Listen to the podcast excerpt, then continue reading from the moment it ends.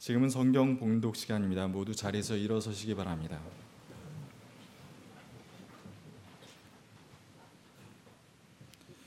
오늘의 말씀은 요한복음 17장 21절에서 23절입니다.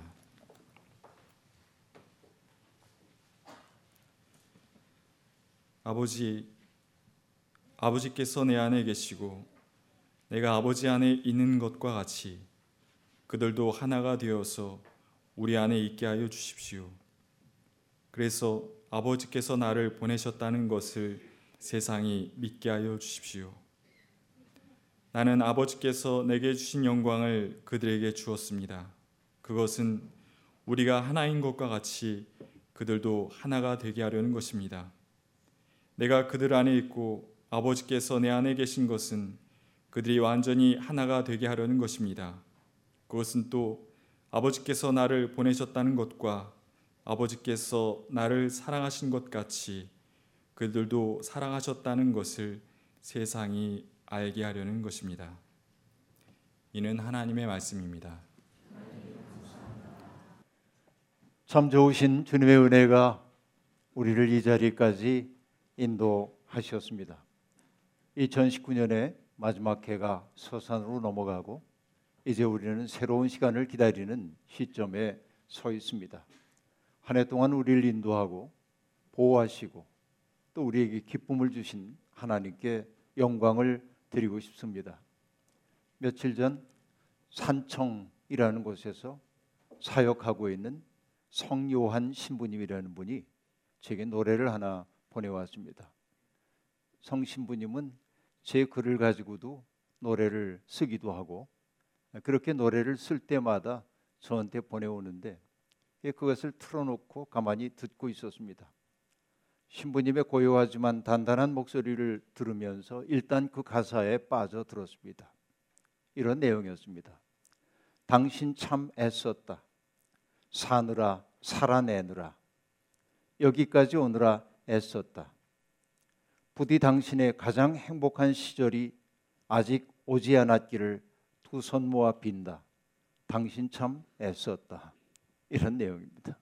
연말을 맞이하는 우리에게 주는 위로의 얘기처럼 들려왔습니다. 노래는 마치 먼 길을 걷느라 비록 지치고 남루해지긴 했지만 그래도 애썼다고 잘 견뎠다고 우리의 등을 토닥토닥 두드려 주는 것 같았습니다. 이게 누구 글인가 하고 노랫말을 찾아보니까 정희재의 당신 참 애썼다라는 시의 마지막 부분임을 알 수 있었습니다. 그 시를 찾아 읽으면서 새밑을 맞이한 우리 모두의 심정이 그 속에 고스란히 담겨 있음을 공감할 수 있었습니다. 시는 이렇게 시작됩니다. 나는 이제 안다. 견딜 수 없는 것을 견뎌야 하고 받아들일 수 없는 것들에 지쳐 당신에게 눈물 차오르는 밤이 있음을 나는 또 감히 안다. 당신이 무엇을 꿈꾸었고 무엇을 이뤄왔는지를 당신의 흔들리는 그림자에 내 그림자가 겹쳤기에 절로 헤아려졌다. 입에서 단내가 나도록 뛰어갔지만 끝내 가버린 버스처럼 늘 한 발짝 차이로 우리를 비껴갔던 희망들, 그래도 다시 그 희망을 쫓으며 우리 그렇게 살았다. 그리고 앞에서 노랫말, 노래로 만들어졌던 것이 그 후에 이어지고 있는 내용입니다. 당신 참 애썼다. 사느라, 살아내느라, 여기까지 오느라. 이것이 정의절에는 시인이 사람들의 심정을 헤아리며 들려주는 이야기입니다. 산다는 것은 기가 막힌 일이죠. 때때로 견디기 어려운 것을 견뎌내야 할 때가 있습니다. 받아들일 수 없는 것을 받아들여야 할 때도 있습니다. 그 때문에 삶은 눈물의 시간으로 이루어져 있습니다. 잃어버린 것들에 대한 아쉬움 또한 대단히 많이 있습니다. 그럼에도 불구하고 우리가 할 수 있는 말이 있습니다. 우리는 여기에 있습니다. 라는 말입니다. 우리가 여기에 있습니다. 모든 것이 다 사라져도 우리가 여기에 있는 한 희망은 있는 겁니다. 바닥에서부터라도 다시 시작할 용기가 있다면 삶은 또 다른 기회를 우리에게 제공해 줄 것입니다. 빛과 어둠, 희망과 절망, 기쁨과 슬픔이 갈라 갈마드는 것이 우리 인생의 풍경이지요. 뜻한 바대로 되었다고 우쭐거릴 것도 없고 뜻한 것 하나도 이루지 못했다고 주눅들 것도 없습니다. 다만 우리는 다시 시작할 용기를 내면 됩니다. 날마다 일희 일비하며 사는 우리에게 전도서 기자는 냉철한 지혜를 담아 이렇게 권고합니다. 좋은 때에는 기뻐하고 어려운 때는 생각하여라. 하나님은 좋은 때도 있게 하시고 나쁜 때도 있게 하신다. 그러기에 사람은 제 앞 일을 알지 못한다. 좋은 일이 있을 때는 마음껏 기뻐해도 괜찮습니다. 주위에 있는 사람들과 함께 그 기쁨을 나누십시오. 어려움이 다가오면 깊이 생각하십시오. 그 어려움이 우리를 찾아온 까닭은 어려움을 통하지 않으면 열릴 수 없는 새로운 인생의 문이 그곳에 있기 때문이라고 생각하십시오. 이것이 신앙의 신비이기도 합니다. 삶은 참 모호합니다. 주변에 있는 사람들에게 요 며칠 제가 물어봤습니다. 새해에 우리 사회가 어떻게 변화되었으면 좋겠습니까? 라고 말이죠. 대부분의 사람들이 이렇게 얘기합니다. 조금은 더 따뜻한 곳으로 바뀌었으면 좋겠어요. 그 말은 우리가 살고 있는 세상이 놀랄 만큼 냉랭해졌다는 사실을 반증해 보여주고 있습니다. 사람들이 참 거칠어졌습니다. 말도 거칠어지고 행동도 거칠어졌습니다. 생명은 온기가 있을 때 움트게 마련인데 온기가 사라진 세상에 우리는 생명을 기대하기가 대단히 어, 어렵습니다. 우리가 잘 아는 마틴 부버라고 하는 철학자는 태초에 관계가 있었다라고 말했습니다만 오늘 우리는 점점 관계를 맺는 능력이 태화되는 현실 속에 살고 있습니다. 관계를 맺는다는 것은 무엇이겠습니까? 그가 내게 다가오는 것을 허용하고 그가 설 땅을 내 안에 마련해 주는 일, 그리고 그가 나에게 다가올 때 나도 기대를 품고 그에게 한 걸음 다가서는 것, 그리고 그의 말에 귀를 기울이고 공감을 표하는 것, 그리고 어려움이 있다면 함께 풀어나가는 것, 이것이 여러분 관계를 맺는 일일 겁니다. 관계를 맺는다고 하는 것은 그렇기에 따뜻한 일입니다. 관계를 맺기 위해서는 시간을 들여야 합니다. 나에게 가장 소중한 시간을 들이지 않으면 관계를 이루어낼 수가 없기 때문에 그렇습니다. 생텍스페리의 어린 왕자에 나오는 여우는 어린 왕자에게 이런 부탁을 하지요. 나를 길들여 줘요. 라고 얘기합니다. 어린 왕자는 그에게 그렇게 하겠노라고 대답하지만 또한 이렇게 말합니다. 실은 나는 시간이 별로 없어. 친구들을 찾아내야 하니까 라고 말합니다. 여우는 단식을 하며 말합니다. 사람들은 이제 무얼 알 시간조차 없어지고 말았다고 말합니다. 그러면서 정말로 친구를 원한다면 나를 길들이라고 그렇게 말합니다. 어떻게 해야 길들일 수 있는 거냐고 묻자 여우는 대답합니다. 아주 참을성이 많아야 해. 처음에는 내게서 좀 떨어져서 그렇게 풀 위에 앉아 있어. 내가 곁눈으로 너를 볼 테니 너는 아무 말도 하지 마. 말이란 오해가 생기는 근원이니까. 그러나 매일 조금씩 더 가까이 앉아도 돼. 이렇게 말합니다. 이게 길들이는 거예요. 친구가 된다는 건 그런 거라는 거예요. 이튿날 그의 말에 따라 어린 왕자가 여우를 찾아옵니다. 그러자 여우가 얘기합니다. 같은 시간에 왔더라면 더 좋았을 텐데 가령 내가 오후 4시에 온다면 나는 3시부터 행복해질 거야. 시간이 지날수록 나는 점점 더 행복을 느낄 거야. 4시가 되면 벌써 안절부절을 못하고 걱정이 되고 할 거야. 행복이 얼마나 값있다는 걸 알아낼 거란 말이야. 그러나 내가 아무 때나 오면 나는 몇 시에 마음을 곱게 치장해야 할지 영 알 수가 없지 않아? 그렇게 말한 후에 여우가 말합니다. 관계에도 예절이 필요하다고 말이죠. 이게 참 중요한 얘기입니다. 어린 왕자는 동화처럼 들리지만 우리의 인생을 가르쳐 주고 있습니다. 누군가와 좋은 관계를 맺기 위해서는 시간을 함께 보내야 합니다. 사람들이 삶이 힘겹다고 말하는 까닭은 우리에게 주어져 있는 인생의 조건들이 어렵기 때문이기도 하지만 더 근원적으로는 향기 없는 시간에 쫓기듯 살고 있기 때문에 삶이 힘겹고 무겁다고 느끼는 것입니다.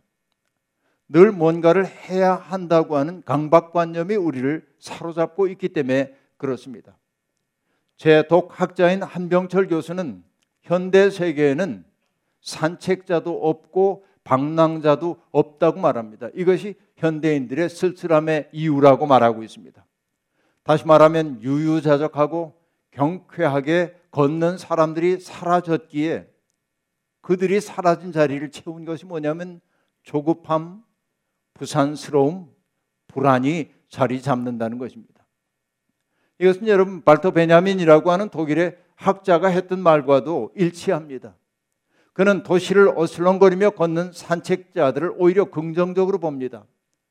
어려운 말일 수 있습니다만 산책자의 무의 아무것도 하지 않음이죠. 무의는 노동의 분업화에 반대하는 시위라고 이야기합니다. 그러니까 뭔가 시간을 들여 뭔가를 느끼고 볼 수 있을 때 사람은 아름다워지고 경쾌해지고 가벼워진다고 그는 그렇게 말하고 있는 것입니다. 늘 뭔가를 해야 한다는 생각에 사로잡힌 채 사는 우리와 애굽에서 할당량을 채우기 위해 허덕이며 살았던 히브리인들의 처지가 다를 바가 없다는 생각을 품지 않을 수가 없습니다. 시간에 우리를 맡길 줄 모르기에 우리는 늘 시간에 쫓기며 삽니다. 하나님이 창조하신 세상을 바라보며 경탄할 줄도 모르며 삽니다. 내 옆에 있는 사람이 기적이라고 하는 사실을 이해하지 못하고 살아갑니다. 오늘 내가 만나고 있는 사람 하나하나가 하나님의 선물이라는 사실을 인식하지 못하고 살고 있는 것입니다. 아름다움에 대한 깨달음이 우리 속에 적어지기에 우리의 욕망은 점점 커지고 헛헛함도 커지고 있는 것입니다. 하나님께서 함께 살라고 보내주신 이웃들을 함부로 대하기도 합니다. 임마누엘 레비나스는 말합니다. 타인의 얼굴은 내게 주어진 명령이라면서 그를 홀로 버려두어서는 안 된다고 말합니다. 이것이 인간의 과제입니다. 우리는 홀로 있는 사람에게 다가가 말을 건네고 그의 벗이 되어줘야 합니다. 이것이 인간답게 된다는 말이라 하는 얘기입니다. 누군가를 아끼고 귀히 여기고 따뜻하게 맞아주려 할 때 그가 나로 인하여 행복하겠지만 놀라운 것은 뭐냐면 그렇게 하는 내가 바로 그로부터 선물을 받아 마음속에 여백과 행복을 누리게 된다는 사실을 잊지 말아야 합니다. 이런 삶의 근본이 무너지면 모든 것이 다 무너지도록 되어 있습니다. 지금은 우리가 함부로 살아, 무심히 살아, 바쁘게 살아, 망가져버린 우리의 시간을 송량해야 하는 그런 시간이라고 말할 수 있겠습니다. 우리의 시간을 하나님께 바치고 새로운 삶을 다짐해야 할 때입니다. 2020년 우리 청파교회 신앙의 목표 적혀 있죠. 믿음 일치를 향한 모험이라고 말입니다. 이것은 요한복음 17장을 요약한 말입니다. 요한복음 17장에서 예수 그리스도가 세상을 떠날 날이 가까운 것을 아시고 세상에 남겨지는 제자들을 위해서 하나님 앞에 바친 기도가 17장의 내용입니다. 주님은 아버지께서 맡겨주신 모든 일을 성심껏 수행함으로 아버지께 영광을 돌렸다고 고백하고 있습니다. 요한복음에서 주님이 받으시는 영광은 다른 사람들을 위해 높여지는 것이 아니라 바로 죽음을 의미하는 말입니다. 당신을 보내신 분에게로 돌아가는 것이 그의 영광이라고 말하고 있는데 이제는 내가 영광을 받을 때가 되었다고 주님은 당신의 죽음을 받아들이고 있습니다. 여러분, 주님 앞에 영광을 돌리는 것은 어떤 것일까요? 우리 각자에게 맡겨주신 일들을 성심껏 감당함으로 하나님이 살아계시다는 사실을 세상 앞에 드러내는 것 이것이 영광을 돌리는 길일 겁니다. 주님은 그렇게 사셨습니다. 당신의 뜻을 수행하기 위해 사신 것 아니고 하나님의 뜻을 수행하기 위해 자신을 남김없이 바쳤기에 나는 아버지의 영광을 드러냈습니다라고 말할 수 있는 것입니다. 그런 후에 주님은 세상에 남겨지는 제자들이 겪게 될 어려움을 내다보면서 그들을 하나님의 돌보심과 보호에 맡기는 기도를 드렸습니다. 예수의 사람들은 세상에 있으나 세상에 속한 사람들은 아닙니다. 그러기에 예수를 믿는 사람들은 세상 사람들의 눈으로 보면 낯선 사람들입니다. 힘이 정의로 여겨지는 세상에서 힘이 아니라 공감과 사랑을 추구하는 사람은 어리석은 사람 취급을 받거나 조롱거리가 될 때가 많이 있습니다. 세상에서 통용되는 논리에 따라 살지 않기 때문에 믿음의 사람들은 다른 이들에게 불편한 존재로 인식되기도 합니다. 그들의 존재 자체가 그들에게 양심의 부담이 되기 때문에 그렇습니다. 주님은 당신을 믿는 사람들이 겪게 될 어려움을 숨기지 않으셨습니다. 너희는 세상에서 환란을 당할 것이다. 이게 우리들에게 주어져 있는 운명이다. 그러나 주님은 말씀하셨습니다. 용기를 내어라. 내가 세상을 이겼다라고 말합니다. 세상을 이긴 믿음. 그것은 무엇입니까? 내 뜻을 내 욕망을 따라 살려고 한다면 세상을 이겼다고 말할 수가 없습니다. 오로지 보내신 그분의 뜻대로 살려고 했기에 내가 세상을 이겨노라고. 환란도 걱정도 나를 사로잡을 수 없다고 주님은 그렇게 아, 확신할 수 있었던 것입니다. 주님은 바로 그런 환란이 얘기되는 길, 어리석어 보이는 십자가의 길을 걸으려고 하는 그 제자들을 하나님의 돌보심 앞에 맡기고 있는 겁니다. 기도로 그들을 맡기고 있어요. 주님의 그 기도가 우리를 붙들어 줍니다. 예수님은 또한 당신을 따르는 사람들을 진리로 거룩하게 해달라고 기도드렸습니다. 거룩을 뜻하는 헬라어 하기아조라고 하는 말은 구별되다 혹은 하나님께 봉헌되다라는 뜻을 갖고 있습니다. 속된 것, 더러운 것은 하나님께 바칠 수 없습니다. 그러니까 여기 제자들을 위해 하나님이 예수님이 빌고 있는 것은 뭐냐면 바로 그들이 진리로 거룩하게 되므로 하나님이 받으실 만한 맑은 존재가 되게 해달라고 기도하는 것입니다.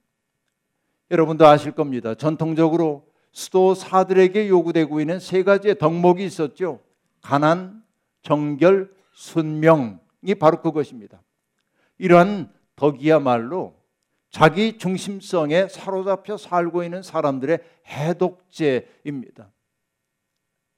부유할 때 사람들은 자기 중심의 삶을 살 수밖에 없습니다. 자기의 욕망에 사로잡힌 채 살 때 사람은 자기 중심적이 될 수밖에 없습니다. 그리고 자기 고집을 세우려고 할 때 사람은 정말 자기 중심적인 삶을 살게 마련입니다. 사람은 본능적으로 가난, 정결, 순명이 아니라 돈, 쾌락, 권력을 구합니다. 이것이 인간의 본능입니다. 그것을 알았기 때문에 수도사들은 인간의 기본적인 본능인 돈, 쾌락, 권력에 대한 욕구를 해독하기 위해서 가난과 정결과 순명을 요구했던 것입니다. 여러분, 돈이 우리의 삶의 중심이 될 때 이웃이 사라집니다. 성 혹은 쾌락이 우리의 마음을 사로잡을 때 우리 속에 신성한 빛이 꺼져버립니다.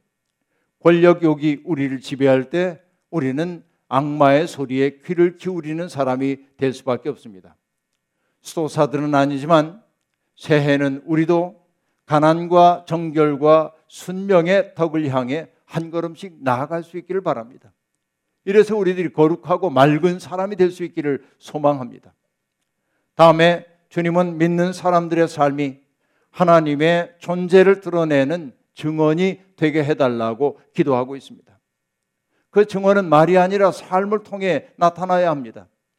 하나됨이야말로 우리가 하나님께 속한 사람임을 나타내는 징표입니다. 증오와 갈등과 파당의 벽이 날로 높아가는 세상에서 누군가와 하나가 된다는 것은 참 위험한 일일 수도 있습니다.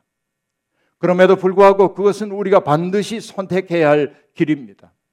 예수님은 아버지 하나님과 당신의 관계를 하나됨의 모델로 제시하셨습니다. 아버지, 아버지께서 내 안에 계시고 내가 아버지 안에 있는 것과 같이 그들도 하나가 되어서 우리 안에 있게 하여 주십시오. 그래서 아버지께서 나를 보내셨다는 것을 세상이 믿게 하여 주십시오. 여러분, 아버지와 아들이 서로 속에 있도록 하는 것이 바로 성령의 역사이죠. 그러니까 여러분, 이 17장 21절에 이 말씀 속에 삼위일체 하나님의 친밀함이 오롯이 담겨 있습니다. 서로에게 속해 있다고 하는 말은 다른 말로 얘기하면 뭘까요? 사랑의 관계 속에 있음을 나타냅니다. 여러분, 사랑이라고 하는 것이 무엇입니까? 고린도전서 13장에 나오는 사랑에 대한 이야기 가운데 이 시대에 내게 가장 크게 다가오는 구절을 꼽으라고 한다면 자기의 이익을 구하지 않으며 라는 말을 꼽고 싶어요. 사랑은 자기의 이익을 구하지 않는 것입니다. 우리가 누군가를 정말로 사랑한다면 나 좋을 대로 처신하지 않습니다. 그가 기뻐하는 일을 기꺼이 하려 합니다. 그런데도 행복합니다. 이것이 사랑의 신비입니다. 사랑은 자기를 초월하게 하는 힘입니다. 사랑은 하나 되게 하는 힘이기도 합니다. 예수님과 아버지 하나님이 하나가 되었던 것처럼 바로 예수님이 우리 속에 와 우리와 하나가 되고 그 때문에 성삼일체 하나님의 친밀한 교제 속에 우리들이 들어갈 때 우리는 분열을 극복하고 하나됨의 신비를 노래하는 새 사람들이 될 수 있습니다. 믿음이 일치를 향한 모험인 까닭은 바로 여기에 있습니다. 믿음의 사람들은 하나님과 예수님의 상호 내주 혹은 사랑 안에 동참해야 합니다. 교회는 바로 이런 일의 가시적인 징표가 되어야 합니다. 사실 소비와 경쟁이 일상이 된 세상에서 가족의 범주를 넘어 누군가와 친밀한 관계를 이룬다는 것, 누군가와 일치를 이룬다는 것은 여간 어려운 일이 아닙니다. 그럼에도 불구하고 하나님 나라를 꿈꾸며 살고 있는 우리들은 다른 세상 혹은 함께 사는 삶이 가능하다는 사실을 삶으로 입증할 필요가 있습니다. 이것이 우리에게 주어져 있는 과제입니다. 여러분, 아, 프랑스 대제 공동체의 유일한 한국인 수사인 신한열 수사님이 30여 년 전 처음 대제 공동체에 들어갔을 때 당혹감을 얘기한 적이 있습니다. 그는 큰 뜻을 품고 대제에 들어갔습니다. 대제 공동체 생활하는 동안 기쁨을 누렸습니다. 행복을 누렸습니다. 그러나 기쁨과 행복은 잠시이고 금방 어려움과 갈등이 그를 괴롭혔습니다. 선배 수사에게 은밀하게 찾아가서 얘기했습니다. 내 속마음에 이런 갈등과 아, 아픔이 있습니다. 그러자 그 선배 수사가 진지하게 그 얘기를 경청한 후에 신한열 젊은 수사에게 이렇게 말합니다. 형제님, 공동생활은 기적입니다. 그렇게 말했어요. 공동생활은 기적입니다. 하나님의 은총이 함께하지 않으면 서로를 용납하고 용서하고 사랑하기란 불가능합니다. 우리는 모두 한 마음이기 때문에 공동체를 이룬 것 아니고 서로 다르지만 만나 주님의 은혜 안에서 일치를 이루고 있으니 우리는 날마다 기적을 경험합니다. 라고 말한 거예요. 그래서 신한열 수사는 이렇게 말합니다. 공동체는 성격이나 취미 혹은 적성이 비슷한 사람들이 살아가는 것이 아니다.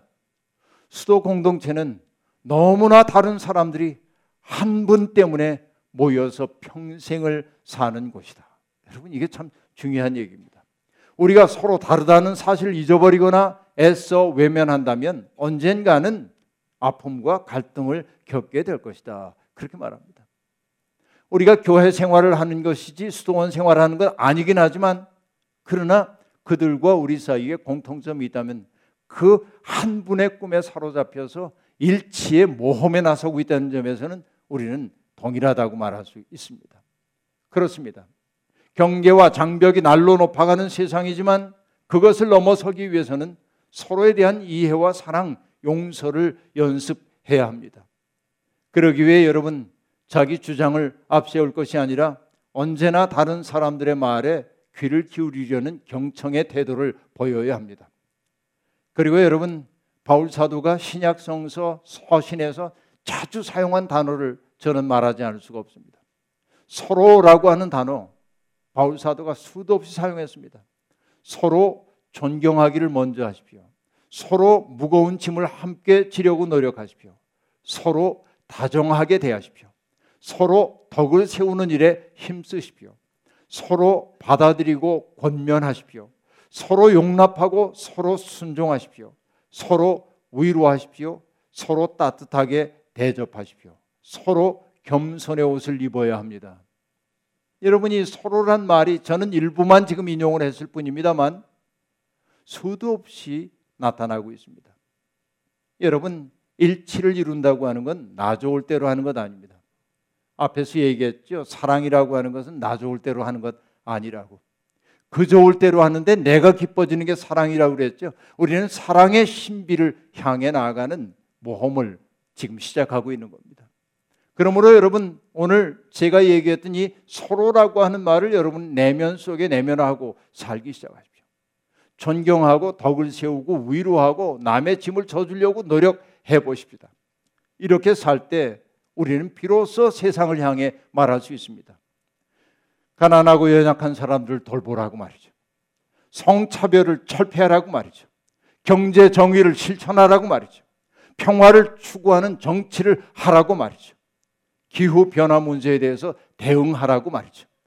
세상을 향해 우리가 말할 수 있는 것은 언제냐면 우리가 사랑의 공동체를 이룰 때입니다. 이 속에서 낯설음을 극복하고 한 분이신 그 하나님 안에서 일치를 경험할 때 우린 비로소 그 요구를 세상을 향해 힘있게 할 수 있는 겁니다. 이것이 출발점입니다.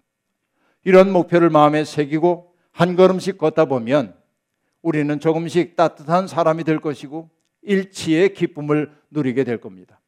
여러분, 이 아름답고 멋진 모험에 기꺼이 동참하십시오.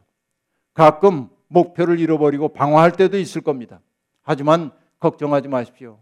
언제든지 기다려주고 위로하고 용납해주는 다른 지체들이 있기 때문입니다.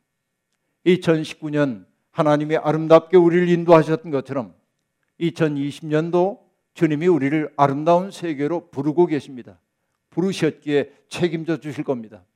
여러분 이 아름다운 일치의 모험에 나서서 2020년에는 우리의 존재가 훨씬 더 맑아지고 깊어지고 따뜻해지고 웅숭 깊어지는 복된 한 해가 되기를 주의 이름으로 축원합니다.